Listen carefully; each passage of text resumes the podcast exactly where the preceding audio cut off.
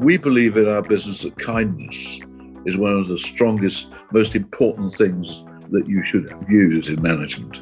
Kindness is a wonderful way to create a great business, but a lot of people don't get that. Welcome to Good Business Talking, and I'm your host, Ravi Rai. On today's episode, I'm speaking to Sir John Timpson, author of eleven management books, a weekly contributor to The Telegraph, the chair of the Timpson Group, and a board member of Barclays Bank here in the U K. In his career, John has seen a lot, multiple recessions, the demolishment of the retail industry through technology, as well as seeing his father being ousted from the board of directors of the company his father created. Despite all of that, he and his son, James, have grown the business from one hundred forty-five repair shops in nineteen eighty-seven to two thousand one hundred stores in twenty twenty across five different sectors. John and I spoke about a number of things, but the central theme we spoke a lot about was trust, be it trust in headquarters, in letting go, even taking out point of sale equipment from stores and allowing stores to take control and even set price. Trust in allowing managers to hire for personality, and then the managers trusting their people to create the best version of themselves without any metrics in sight. And trust in letting the stores do what they think is best for the customer. In other words, trusting their judgment. John has some very simple yet sage advice. I really loved his humility, the practicality, and his down-to-earth attitude on what it takes to make a business successful and be a force for good. I hope you like this as much as I did. So without further ado, let's get started.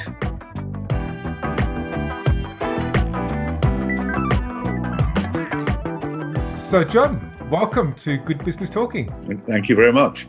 Um, so, hey, can we start maybe by giving the listeners just a, a short introduction about your background and how you've come to where you are today?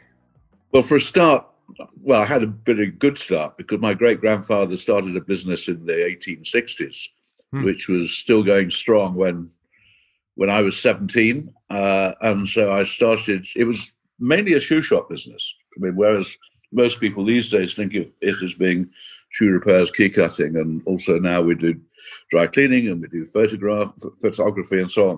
My father actually wanted me to work as an accountant, and I hated that. I gave, mm. gave up accountancy after six weeks. Then I worked for a year in the business, and while that was going on, I decided I'd go to university. Then after that, I got back into the business. So I've not done really anything else. Never had a job interview in my life when I think about it. Huh. I've never been interviewed as such, apart from, I suppose, very recently, for because I was director at uh, Barclays. Yeah. So I had sort of an interview for that because I was headhunted. But uh, no, never had a job interview. And but, so uh, if you go back, you know, there you are, you you have a family business. And so was it an expectation that you would come in and work there? Or did you have any thoughts or desires about doing something completely different? I didn't. I can't recall a conversation where anyone said to me, do you want to? Are you going to? This is what you've got to do. And mm. never, ever, it was just sort of happened. I mean, mm. I, I never thought anything different was going to happen. I wasn't given a choice, really, but I always wanted to. As soon as I started to work in one of the shops as a shop assistant, I was hooked on the whole idea of taking money, really. I like counting the money at the end of the day. I've never been that bothered about owning stuff. It's a wonderful game, business, really, to play. I mean, okay, they're winners and losers, but uh, mm. it's actually playing the game, which is amazing fun most of the time, and then it has some very great difficulties, but uh, we've had our ups and downs. We've had some really big downs along the way. mm. I mean, the, the worst time was when my father was ousted from the chair by the rest of the board, and uh, we sold the business. You can't get much more down than that. And that was when I was about twenty-seven, right? And I thought that was it. I'd then have to find something else to do, right? But but I uh, I didn't really, because the business that took me over gave me a job running another chain of shops for which I did for two years. And then they asked me to go back and run the family business. Mm. So that was fine in the end. I didn't see it quite that way at the time. And then ten years later, we did a management buyout because the business I was working for sold out to another business. We bought it back. We we sold the shoe shops, finished up with just the shoe repair business, and I bought out all the other shareholders. And it did come back as a one hundred percent owned family business, which it has been since nineteen ninety-one. So we are in our thirtieth year as a totally owned family business. Ah, what a story. I mean, it's so rare you hear that, right? Where it's been owned, then it's been taken out and you're ousted out and then it all comes back in. So beautiful story. Well, what you need is an enormous amount of luck to get there. And I had lots of luck along the way. Uh, like what? I'm curious. Well, I was the first high street shoe shop to, to sell out, but we had to sell the shoe shops to survive. Mm. Uh, and that was lucky because at that time, there were about seventy different multiples on the high street mm-hmm. throughout the U K. So you had the whole of British Shoe Corporation, which had twenty-eight percent of the market. Charles Claw's business with Saxon, Lillian Skinner, Dulcis, Trueform, Freeman, Hardy and Willis, oh, wow. Curtis Manfield, all his. They're all gone. They went year two thousand, nineteen ninety-nine. They disappeared into Philip Green's hands for a time. Mm. Clark's is one of the few that's left, and they're now really struggling. Not quite administration, but all but. Uh, so there's Russell and Bromley, and there's, well, there's, there's, there's a very few, very few. So got it. I was lucky to get out of that. I mean, I tell you what, though, John, as you speak, firstly, wow, you take me back when you name some of those brands. And I do remember as a kid always going to Timpson's for our shoes. I remember that so vividly. You know which shop it was? It, well, I used to live in Barking in East London. Yeah, so we had a shop in Barking. Yeah, it was right next door, next door to the McDonald's. There, I remember that. Really. Yeah, that's right. Yeah, yeah, I remember what, what in Barking. Yeah, um, and, and but you know what? It's interesting when you talk about you've had a lot of luck. See, as I hear what you just said, I think it's very humble that you said it was luck. I think some there's a lot of stuff there. I think actually is a creation of who you are and what you've done. Well, nineteen eighty-seven, when we we sold the shoe shops, we had one hundred forty-five little shoe repair outlets, making three hundred fifty thousand pounds a year, something like that.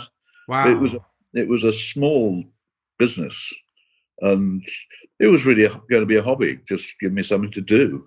Didn't work out like that, really. Um, suddenly we, were, we worked out that we had to grow. Otherwise, we wouldn't keep the people with us. They thought I was going to sell that as well. So we bought one of the competitors, and we managed to get an amazing deal to buy the third biggest. We were the second biggest in a competition with our big competitor by the, the market leader. Mm. And they failed to bid enough. And then we bought the big competitor in the end. Gradually grown the business like that, and then decided to acquire other businesses. How big is it? How many outlets you have? How many staff? Can you give a sense of the scale and the size and the complexity of the business as it stands today? First, I won't talk about staff. I always talk about colleagues. Hmm, okay. Because staff always, we always feel that staff makes it feel like a them and us situation, whereas we're all colleagues, we all work together. At the moment, uh, in the end of January two thousand twenty-one, we've got big lockdown. Half our shops are closed because the photo shops are not allowed to open because they're uh, non-essential.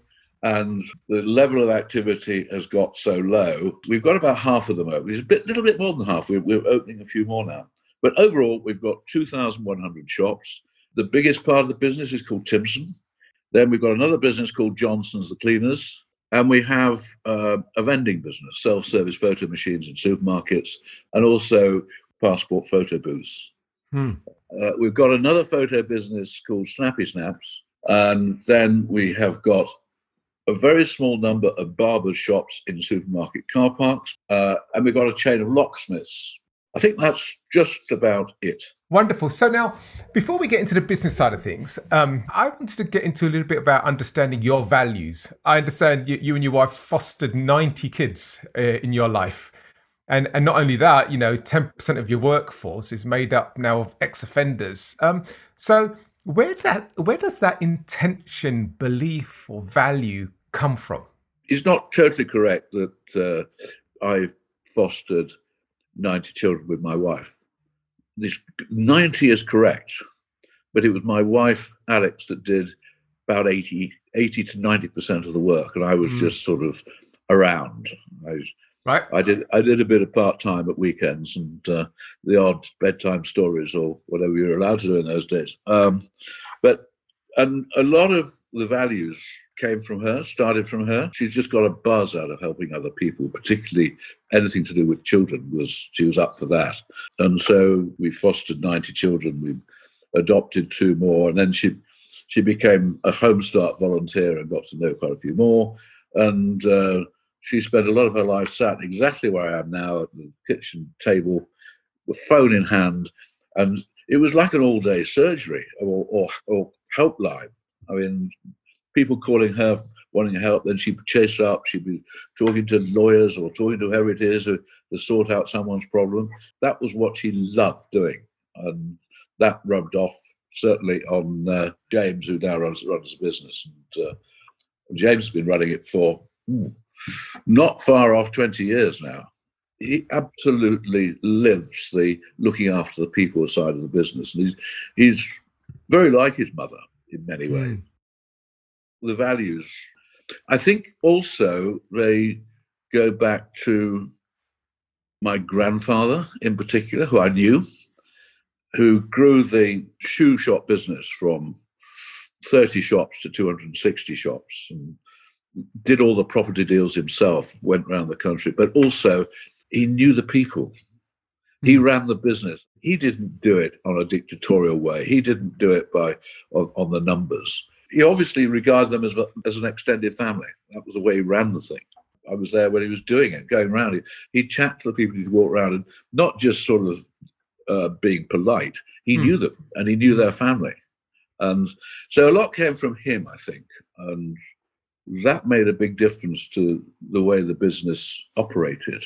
So it was from him that I, my father did the same, that I learned you spend at least a day a week going around shops and don't just go and see the, the one round the corner from the office every week. Yeah. You go around and you see as many people as possible. So still do that. And is that something you can, do you think you can build that in people, in management and leadership, or is that inherent within your D N A? I think you've got to have a little bit of a spark there to get going. There are some people who just don't get it. I mean, we believe in our business that kindness is one of the strongest, most important things that you should use in management. Kindness is a wonderful way to create a great business. But a lot of people don't get that.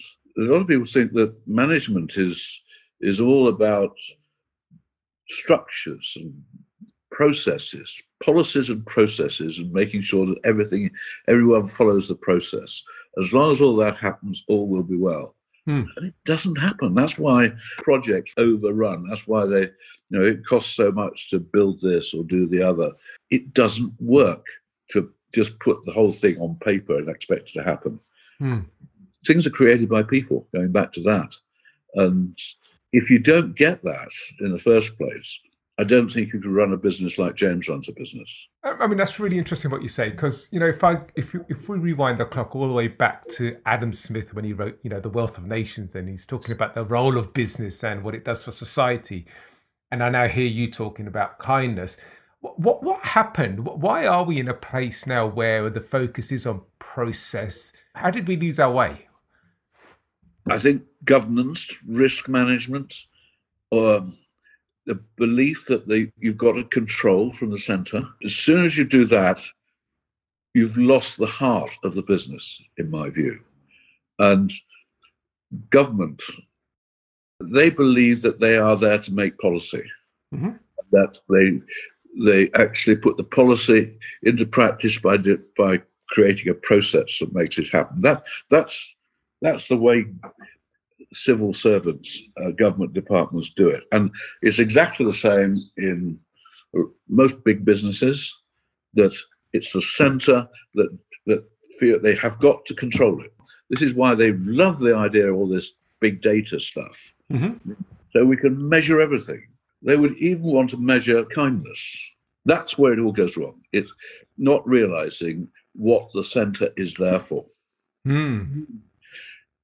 They think they're running the running the organization. The head offices do not run the business.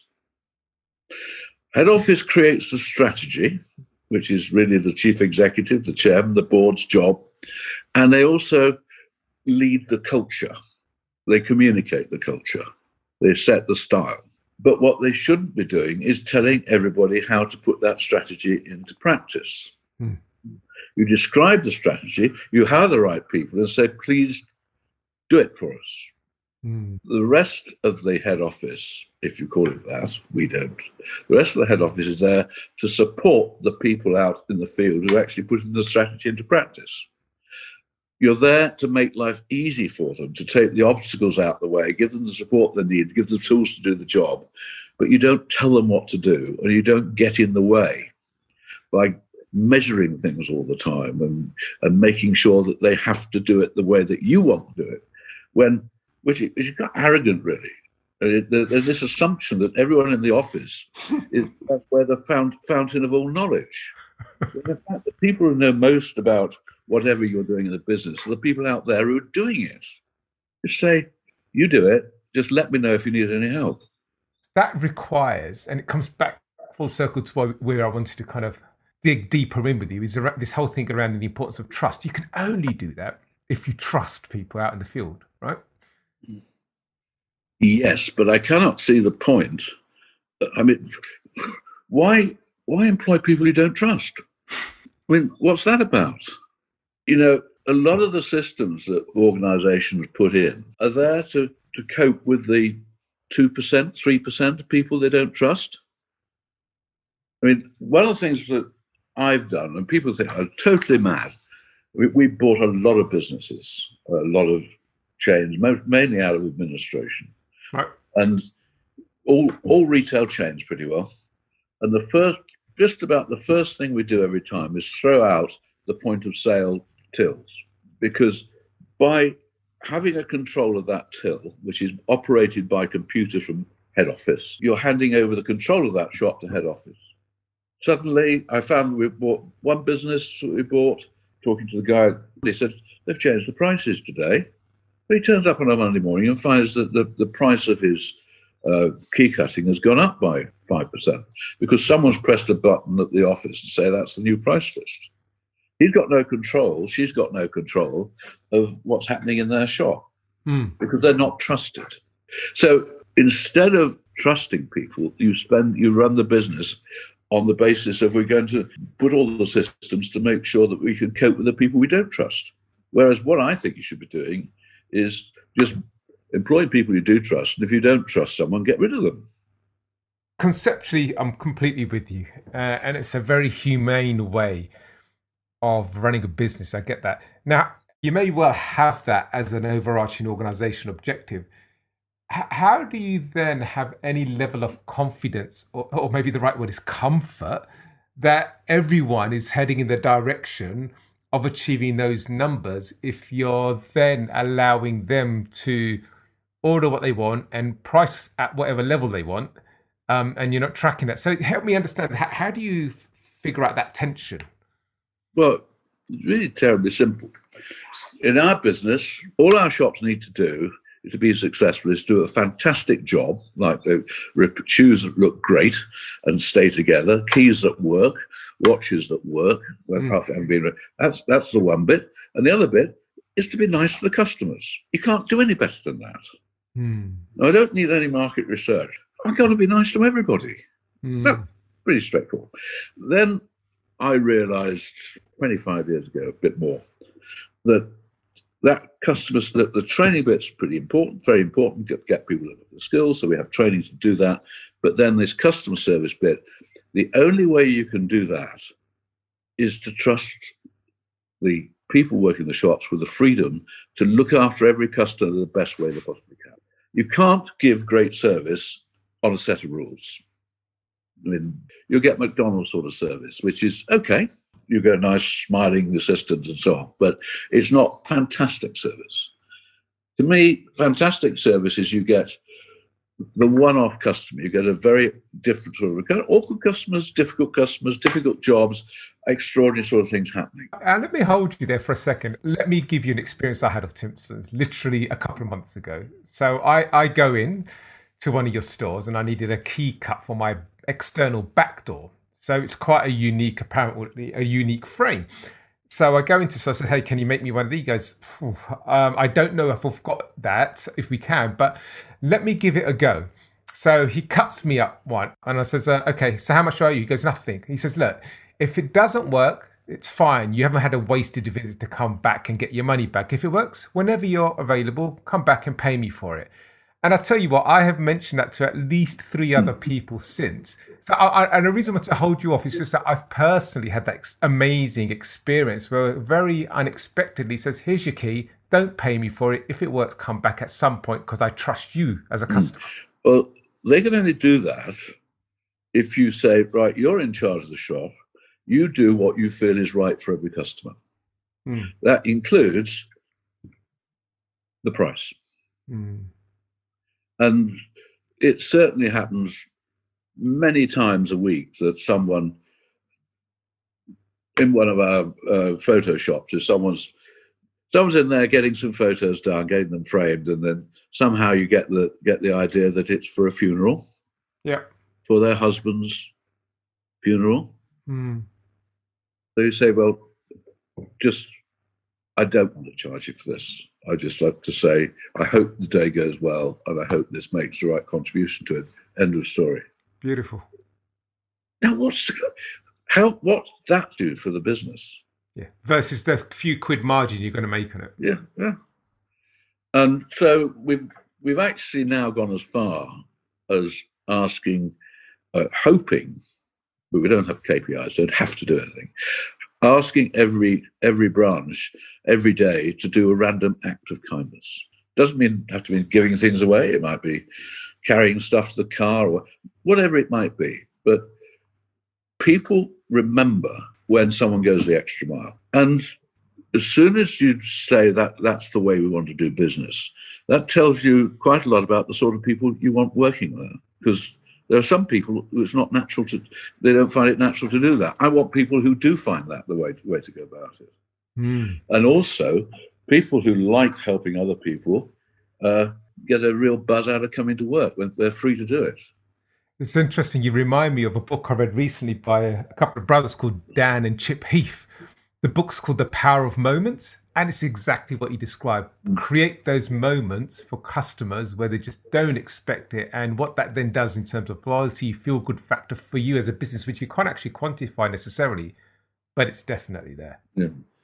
I mean, our shops all, I mean, particularly the ones outside supermarkets, all look exactly the same. Mm. They're pods. They're literally made like pieces of pod, they're pods. Yep. But they're all different to me. The difference is who's inside it. The personality of our shop is the person there. And I get this when I meet someone where we don't meet anyone these days, but uh, during a lockdown, but meet someone, dinner party, whatever, and they say, oh, I've been to one of your shops, you know, God, you're going to hear. And they always, always talk about the people. Mm. They don't talk about what job was done. There was a guy in there who said, got long hair, whatever. He was fantastic. Or mm. she was great. And we don't advertise. We don't spend a penny on advertising. And mm. I've told you we don't do market research. What better advertising than having your people wowing the customers by doing things that they repeat to other, like, like you said you've done. And what I understand, it was never all. It wasn't always that way, right? Um, it, it's oh, no, it, it was. We had standing orders for shoe repair factories, and everyone had to do every job the same way, open the shop the same way. Every, they had to look exact. Everything was standard. So it was clearly a conscious choice you made to shift. So can you tell me what it was like? It might be helpful for those C E Os and owners of businesses that want to shift to this more trusting, empowered um, um, style of management. Okay. Well, first off, I thought this was this this is going to be fantastic. Everyone will get this because I've got this idea that our success depends on how good our service is to customers. Free up the people out in the shops to give the best service they possibly mm. can. And they'll feel, oh, I don't want to change that. And I'm, I'm, I'm sorry about that. I said, no, you can do whatever you want. And I was preaching this. But what I didn't realize that pretty well every time I went, went away from a shop, the area manager would be on the phone and say, well, don't you do what John told you. You work for me. I'm the area manager. You do mm. what I say. Mm. And that was problem number one. Uh, we were inventing a different way of being a boss, really. Mm. And the first thing we said, you can't tell anyone what to do. There's no orders. Your job, you, you achieve it by looking after the people in your team. You are there to help them to be great. How on earth do you get people to embrace or even be wanting to take on that new way of managing?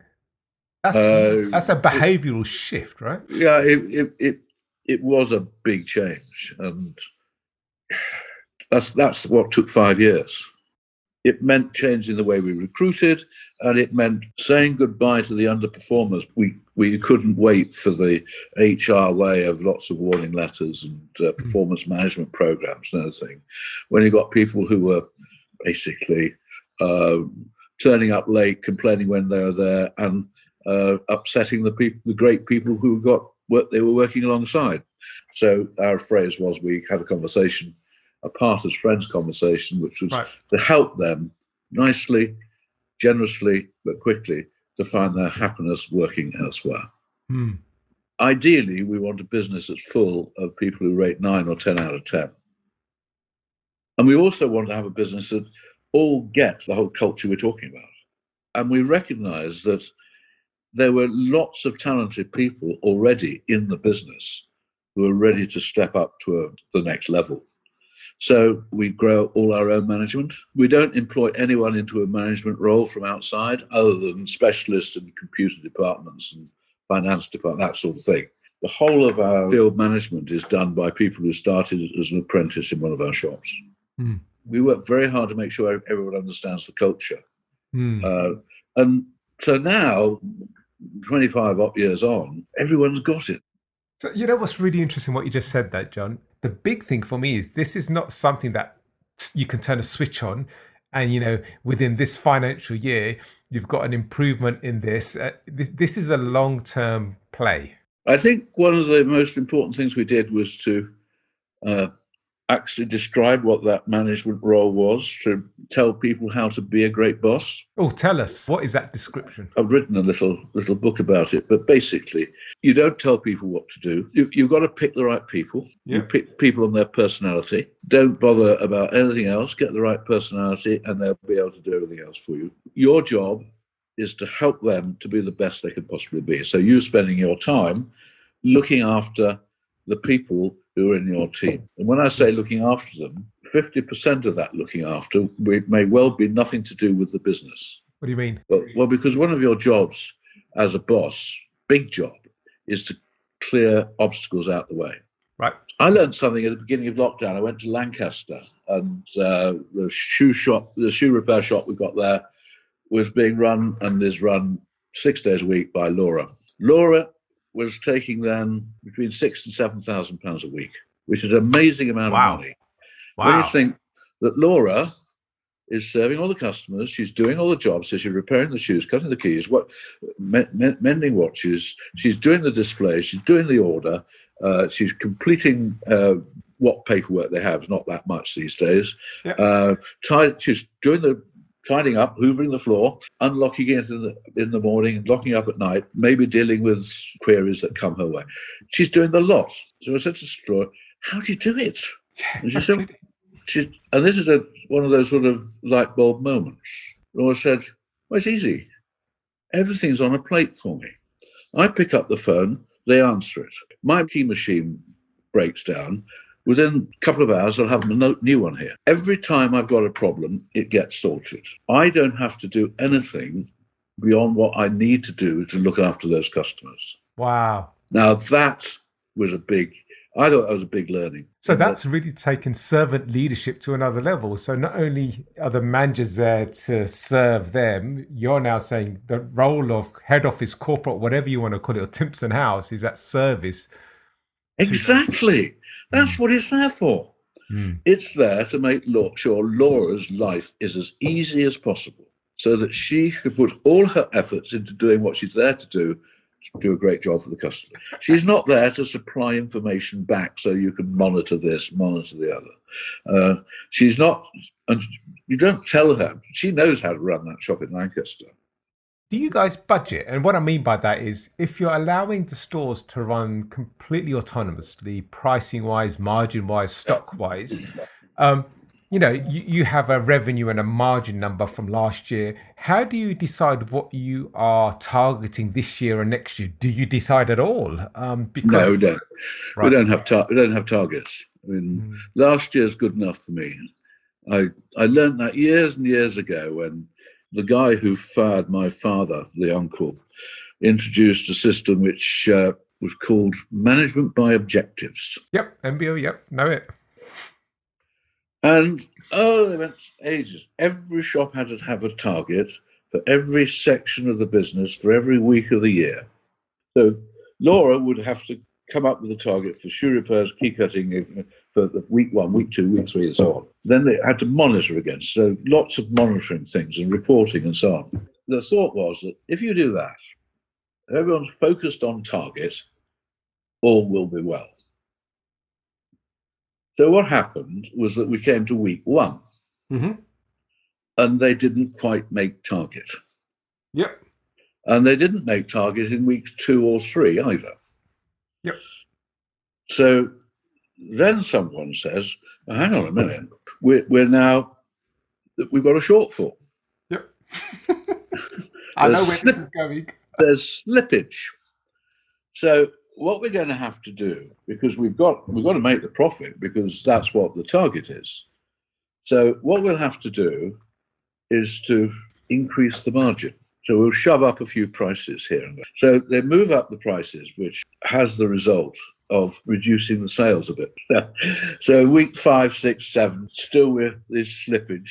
And so the whole thing ends up, we bought all the stock for this new, the new target. So it all finishes up with a lot of clearance shops at the end of the day and a complete disaster. Cycle of doom. Yeah. I mean, it's unbelievable. No, we don't have to, we don't have targets at all. We we measure everything against last year. What's my motivation to do better? How do you keep oh. me excited, you, you're, energized? You're, you're working in a pod. Yeah. How do you keep okay. me excited, energized? Well, there's something called the weekly bonus.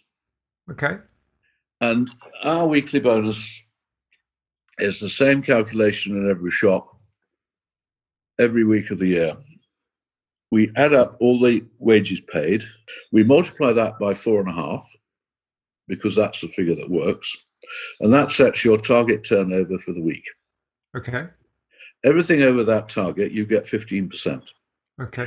Now, if you have someone else there, of course, the target goes up quite a lot, and the fifteen percent gets split between you and someone else. So you don't really want anyone else there if you could help it. Mm.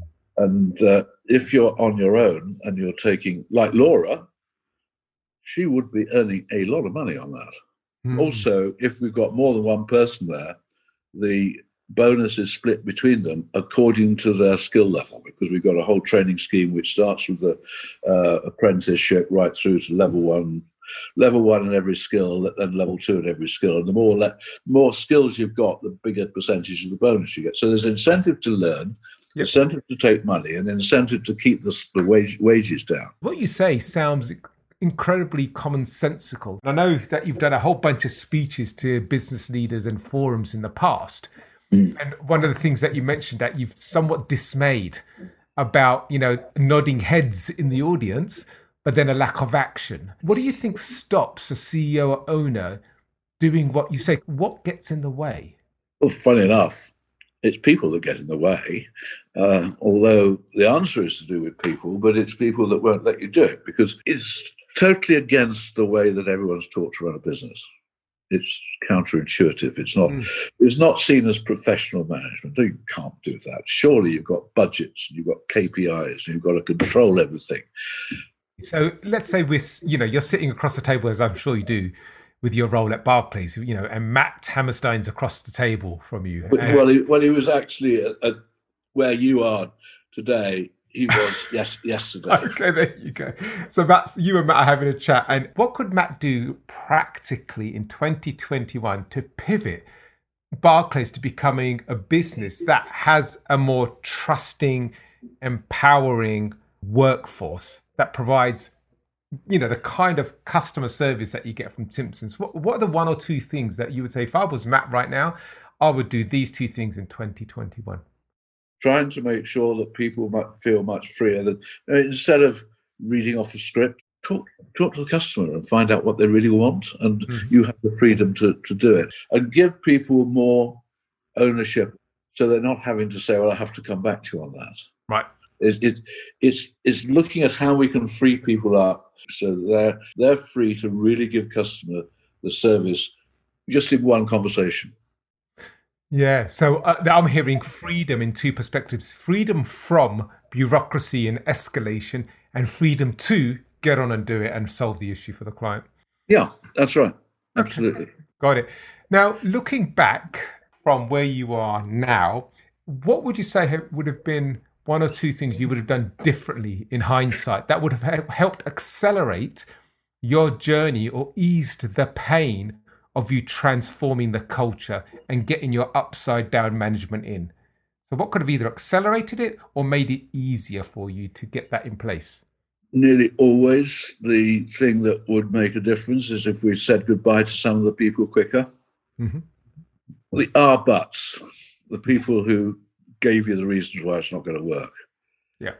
In the end, you'd be better off to say goodbye.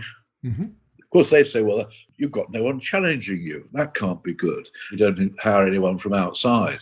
That's not good. It's very good for the culture of the business to have lots of new people coming in. Rubbish. One thing that um, we do have one measurement, which I, I, I think is very important. We have a thing called the Happy Index. Okay. Which is... Once a year, we get everybody just to on one question, one piece of paper, not on, not not a computer question. We like pieces of paper. People have a pen or pencil. And the question is, on a scale of one to ten, how do you rate the support you get from your area team or from your boss, depending on the situation? Yeah. And we also do it actually uh, from the field people on a scale of one to ten. How do you rate the support you get from the uh, colleague support department, from the customer support department, from the uh, development department, from whatever? They only go to Guy, who's uh, our director of colleague support, and James. They're the only ones who actually see the comments. Brilliant. What a great way to end it, John. I mean, that, that's a lovely... I think articulation of an ethos, I think, in what you've built there in Timpson, the Happy Index. Really simply, on a scale of one to ten, how do you rate the support that you're getting? Where can I point my listeners to learn more about your uh, ethos and your approach to management? Have a chat with the person in any of our shops. Most of them know about it. Well, I've written, written a few books on it. Funnily enough, one's called Upside Down Management. There you go. And then Keys to Success. Those two books are, are, are, okay. the, are the main management ones. Sure. Then there's regular stuff in The Telegraph on a Monday. Perfect. And, you know, I've picked up a couple of those books from the pods. I think the last one I was reading was the one around mental health, uh, which yeah. was beautifully articulated. There's books on mental health and about attachment to do with kids. They're all free. It was a very generous gift you're giving out, so I appreciate it. So pick up a book at the store, talk to someone at the store, um, check you out on The Telegraph. And then I know you've written a whole bunch of other books. But they'll get them off our website. Perfect.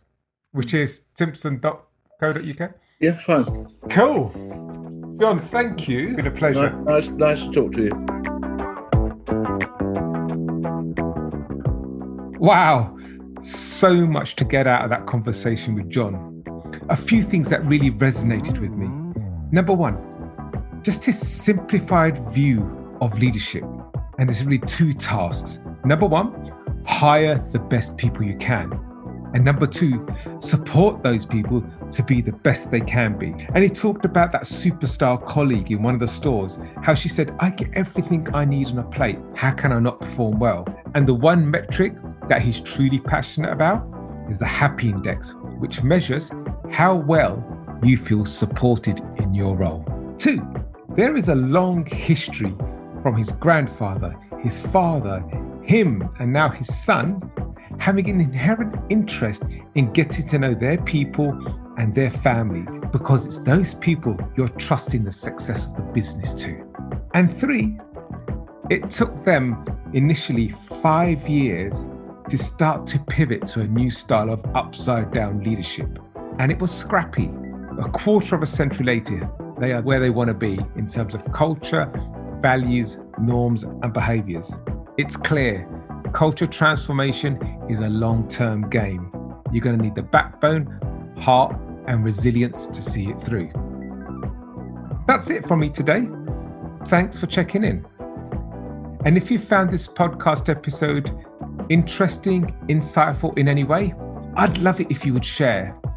Recommendation is the best form of marketing. So even if you share with one other person, you're helping me fulfill my purpose, and that's letting the world know that businesses are and can be a force for good.